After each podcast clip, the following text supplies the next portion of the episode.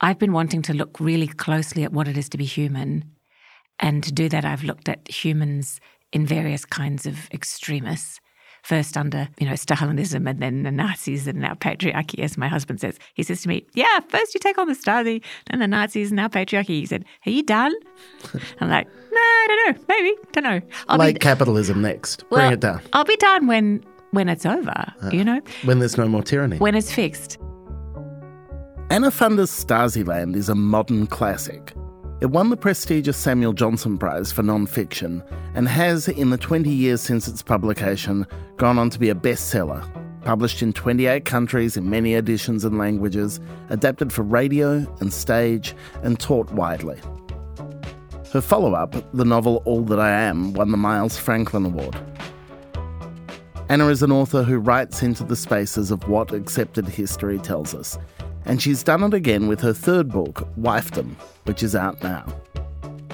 It tells the story of Eileen O'Shaughnessy, an extraordinary woman of significant historical and cultural impact, whose story has largely been untold. She was George Orwell's wife, but if you read any of Orwell's writing, or any one of the six major biographies written about him, she barely rates a mention. Only when you know she's there are you able to see the outlines of her at all. From Schwartz Media, I'm Michael Williams with Read This, a show about the books we love and the stories behind them.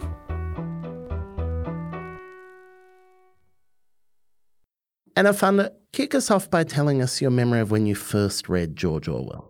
I think I read Animal Farm at school, probably also 1984 at that time. And I think it was very formative for me to see someone who could make really important political statements into an art form? The kind of relationship between his fiction and his non-fiction, I think, is really interesting with Orwell and his journalism as distinct from his kind of other essays. You're a writer who's ever since the start of your career, played with those lines between non-fiction and fiction, thought about how to tell a story, whose story it is to tell. Mm. How influential has Orwell been on your own work before this point? You know, that's such a good question because it looks as if he might have been very influential, but actually he wasn't. I mean, apart from, you know, loving him and reading him. But I hadn't read the essays and I hadn't read, I think I'd read Why I Write, which is very, very beautiful, but nothing much else until I came to be looking at it for this book.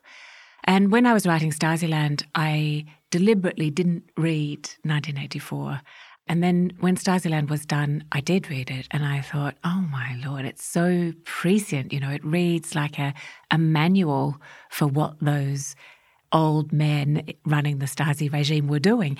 And in fact, some of those old Stasi men had told me that Orwell was contraband in the GDR and that Erich Mielke, who was Big Brother, he was in room 101. He called his office room 101, like room 101 in 1984 he had a copy of it that he kept in some sort of locked trunk or something. So they were using 1984 as a kind of inverted manual. And I looked at 1984 with astonishment and a weird kind of pleasure in seeing somebody who had such foresight, you know, to look at that regime that way. Or the precursor regime that I'm way. Fascinated by your choice though to avoid it then. I you know, know, recognizing that it was a shadow cast over your subject matter What's the relationship for you between the idea and the form in which you tell that idea? And has it been consistent across your books, or is it something that evolves each time? Each book, when I look back, has been an attempt to honour the people in it. So the subject matter. So when I started to write Stasiland, I was in Germany and I was finding these unbelievable stories of so called ordinary people who had resisted that regime. A schoolgirl who tried to climb the Berlin Wall, or a housewife who said, I will not inform, even if you don't give me access to my sick baby on the other side of the wall. So I was finding these stories of extraordinary human courage where people basically said, I don't care what you do to me, I am actually not going to betray everyone. The first story I found was Miriam's, who was going to go over the wall when she was 16. And I thought, fantastic. I, I, came back from Leipzig on the train. I said to my flatmates in Berlin, I've got the story, I've got the book, it's all great. They looked at me very skeptically and said, This is your first story. What do you think you're doing? And I said, No, I can make a novel out of this. And then I tried to, and it was so awful, my first attempt, as well as the aesthetic problems. It had moral problems with it. And I think that they were the things that were bothering me. It was not my role or task to be making fiction out of the life of someone who was walking around Leipzig uh, with her story untold and with no justice done in any other sense either. So I realized that I was going to have to do that book in nonfiction. With all that I am, everybody was dead.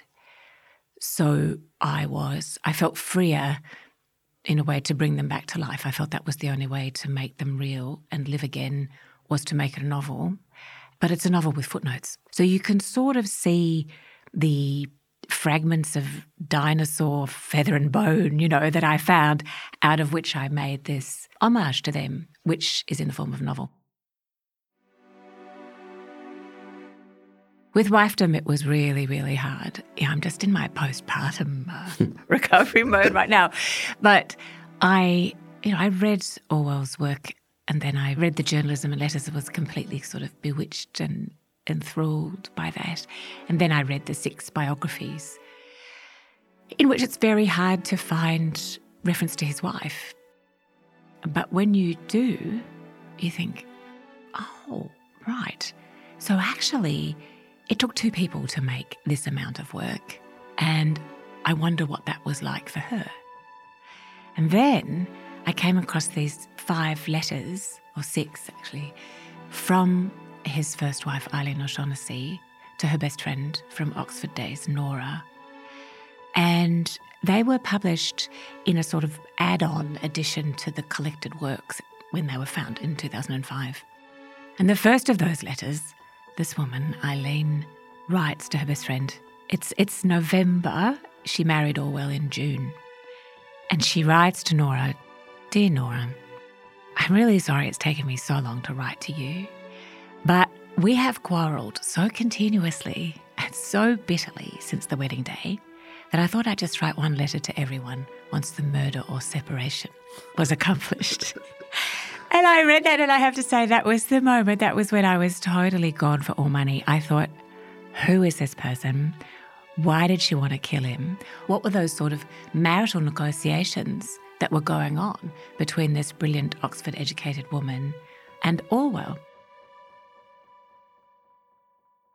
The biographers say the first months of his marriage were idyllic for him.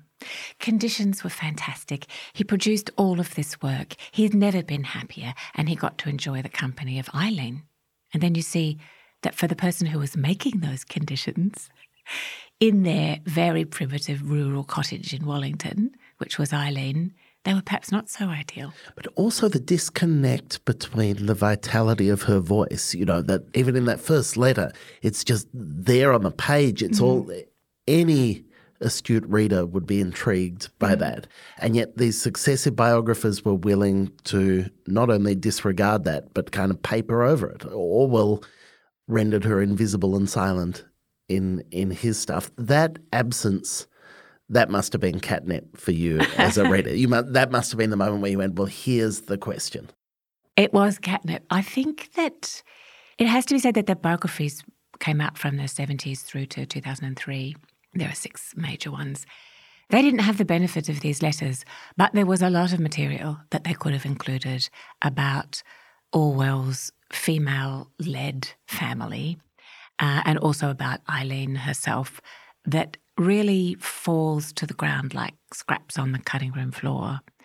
They are, in a sense, taking Orwell's lead because he didn't mention her at all, really. He would say things like to his friends in letters, the manuscript is being typed. so the passive tense is extraordinarily useful in patriarchy to get rid of the work of it's women. It's also why you want to kill your spouse several months in if you're reduced to the passive tense that quickly. I was wondering if you could just describe Eileen to us, because the book is an act of resurrecting her, and she's such a wonderful character. Can you can you give us a little glimpse of what it is that you so love about her, who she was? So she's born in 1905, and she was extremely smart and got a scholarship to Oxford. So she studied English under Tolkien, actually. So she knew a lot about fables and her contemporaries were the poets MacNeice and Spender. She worked at a secretarial agency, which at that time was a kind of place where people took, you know, anything that needed to be typed or printed to be produced. So it was kind of editing and secretarial. There was a woman there who ran it who was tyrannical and used to kind of tease and harass and bully her employees till they were on the verge of tears. And Eileen, who was, I don't know, she was like about five, seven and very, very slim, small, soft spoken, very wry, not really banner wielding in any way, but she organised all the staff and arranged a walkout in protest at this woman. You know, so there's a lot to love about her, apart from her humour. When she met Orwell at a party, which is a scene in in my book, one of their friends wrote this down. So there's a lot of evidence about this meet cute, as it were, or this sort of coup de foudre. He fell in love with her immediately. Three weeks later, he asked her to marry him.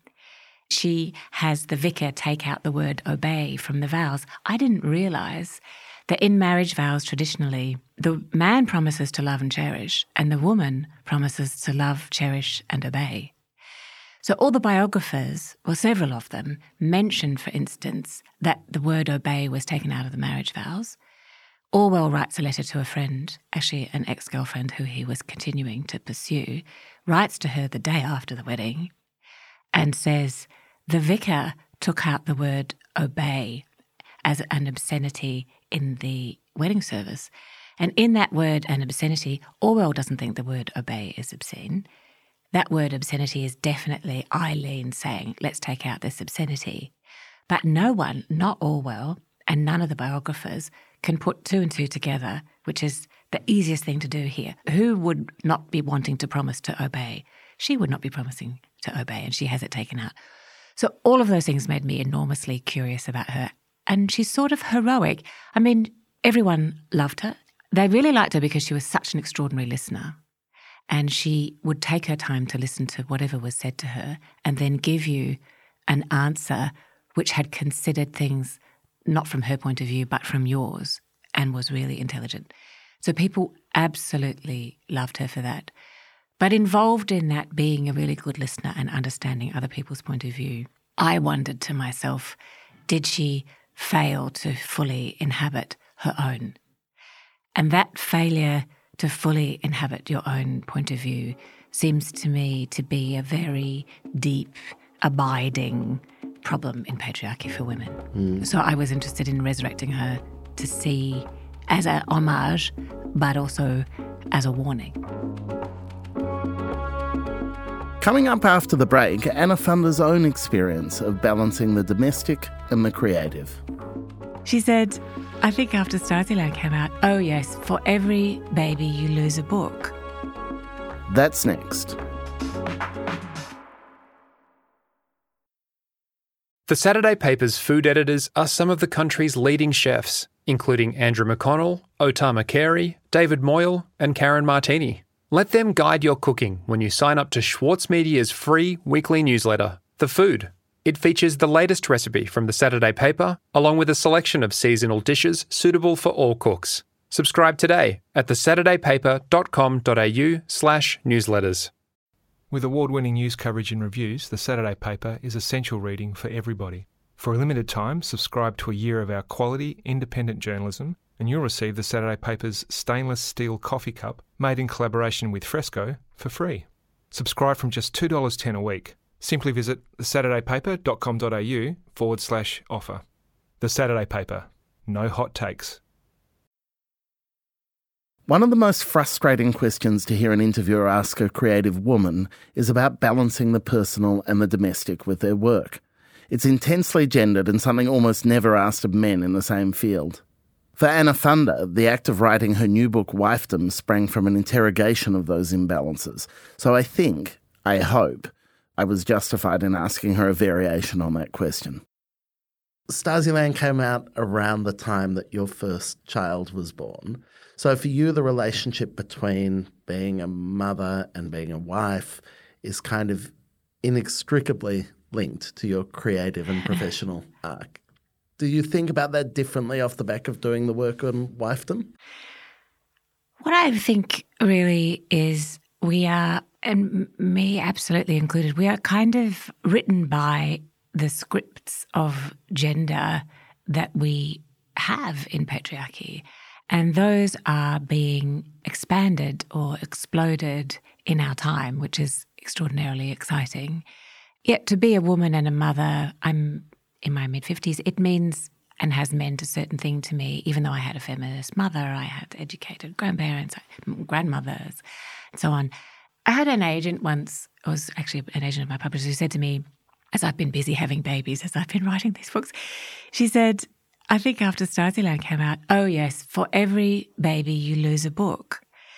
That's one of those things that's completely stuck in my mind, partly because I was horrified at the idea that you could equate a baby with a book. Mostly, I think, because I probably did. You know, so it was like one of those things that, that hits you deeply and you think, why am I so bothered by that?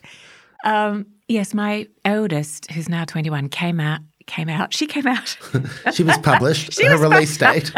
she was she was published. That's hilarious faux pas. She was published six weeks before Stasiland. So my husband at that time was uh, living about half the time away in China. So I was in Sydney, where I knew no one with a small baby and alone and not much money. And I did the publicity, which I had no idea how to do with this baby. I remember going into the ABC and getting the taxi. And I couldn't, the world for me with a baby, I was so besotted. The world then divided into people who had babies and people who didn't have babies. But I was like, no one told me it would be like this. This is so incredible. So every taxi I got into, I said to the taxi driver, Do you have children? I mean, they thought I was mad because I wanted to know who I was dealing with. And I got to the ABC and had to do drive time Adelaide, it was. I remember it really vividly. And I had no one to leave my baby with. And I didn't know how to leave her because she was feeding every few hours. So I said to the technician outside the booth at the ABC, like here, she's asleep. She's to be fine. Could you just, it's to be 20 minutes or something. Could you just like keep an eye on her? And the technician looked at me like I was so nuts and said, no way. I'm not to do that. So I thought, what do I do with this baby? So I thought, there's the childcare downstairs in the ABC. I'll just stick her down there. I had no idea how childcare worked. The childcare thought I was completely insane. You have to enroll. You can't just drop your baby in. So I thought, what do I do with this baby? I had no idea. So I took her in with me and said to the producer before I went on air, just so you know, I've got my baby here. Uh, she's asleep. I think it should be fine. Of course, halfway through drive time Adelaide, there's all of this sort of thing, and I'm, I'm getting the breast out, and I'm sticking this baby on the breast, and then there's all this sucking noise, and and then the poor drive time presenter had to say, "Yes, Anna is in the has company in the booth, and there she is." I was so naive about Everything, books and babies. I like that you thought there was a cloak check for your baby. I, I, think that it makes sense. It would be a much better world if you could just kind of put them in, get a little receipt, and then go and pick them up a bit later on. If men had babies, we would have that. That's right. Cloak checks would be de rigueur. They'd be everywhere. So, one of the questions that runs through the book is the extent to which Orwell was a singular shit, uh, or whether this was a symptom of wifedom, whether this is the nature of patriarchy and how it functions, our understanding of the creative process, a kind of inevitable erasure that goes on. At the end of writing this book, do you feel closer to a, a kind of position on that? One of the things that was driving me in a kind of exciting but sort of also uncomfortable way was why is this issue hitting me now? I am an enormously privileged, white, perimenopausal, now postmenopausal woman writing about this. Why is it that this dynamic of a writer and his wife and of the invisibility of the work of women, and I don't mean just domestic and care work, I also mean intellectual work. Why is that erasure hitting me so deeply? Why do I feel that? Why is it that as it were, things in the rear mirror, you know, are closer than they appear. Uh, so I think that this is a function of patriarchy. I think that in patriarchy, it's very easy to attribute to women things that are actually work, including the work of love and care, to being a good woman or to your personality. And if you don't do that work of love and care, you're not a good woman. And that little vicious nexus means that women don't make that visible themselves. They say, oh, I'll just do it. Yeah. You know, uh, and as if at some point it might be recognised, but it may not be, or it might be just in the preface to one of the biographers, many of the biographers' works, where they say, I'd like to thank my wife, sometimes named, sometimes not, for all of her support.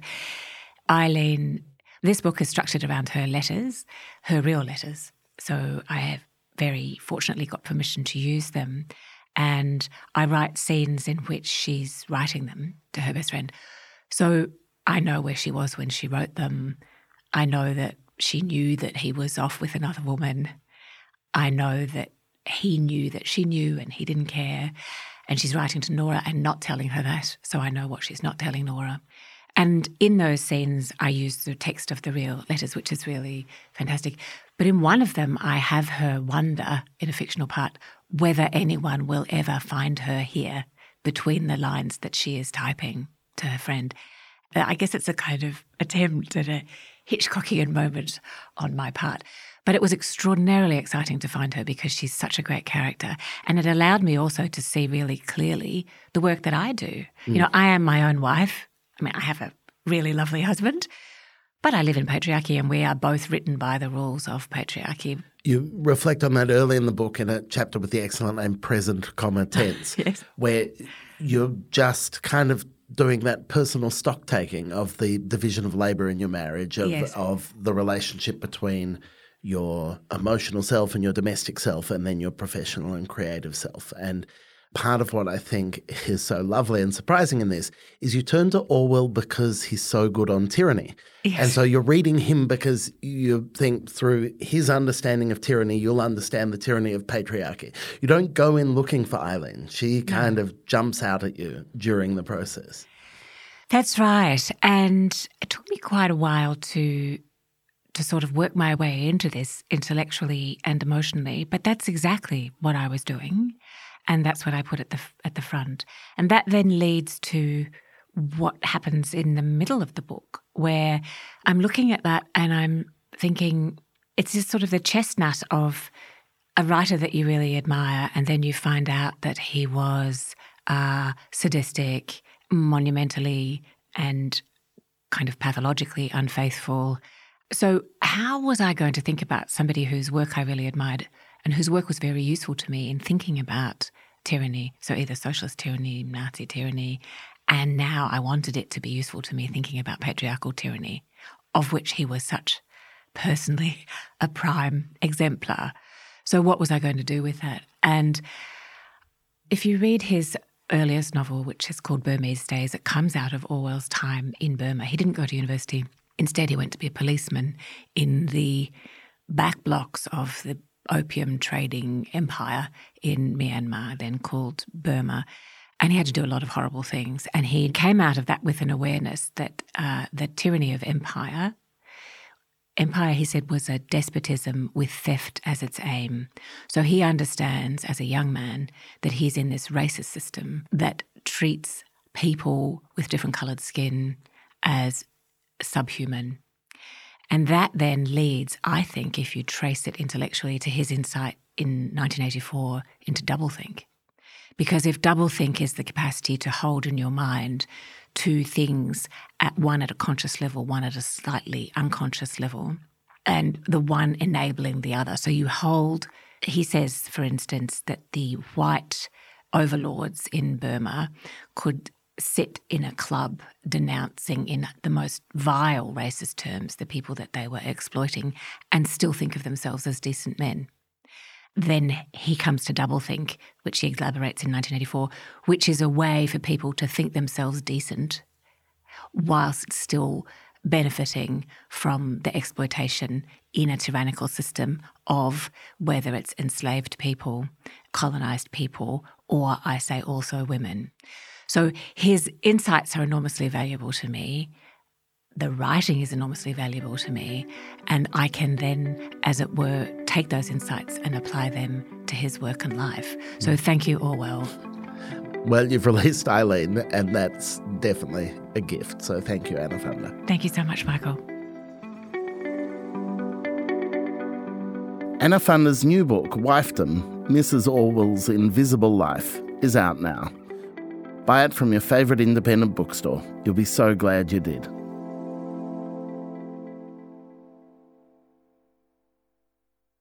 As a 7am listener, you value the story behind the headlines. That's why you should read Post, a free daily newsletter bringing you the top five news stories of the day, summarising each of their key points. Sign up at thesaturdaypaper.com.au slash newsletters. Before we go, I wanted to tell you what I've been reading.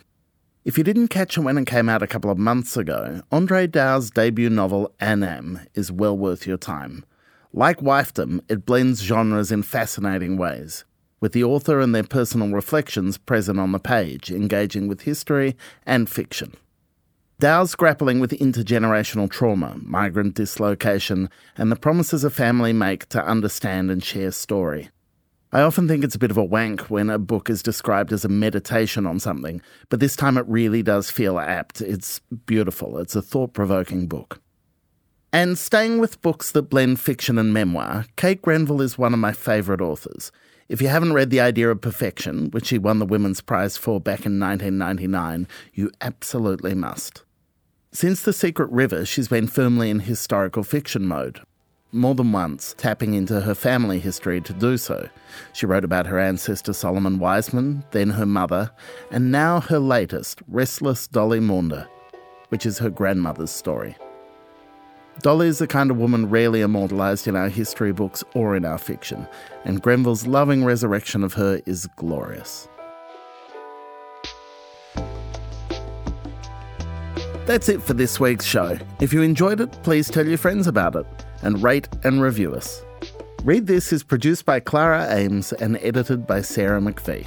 Special thanks this week to Cara Jensen McKinnon. Mixing and original compositions by Zoltan Fecso and you can find a list of all the books we talked about in our show notes. Thanks for listening. See you next week.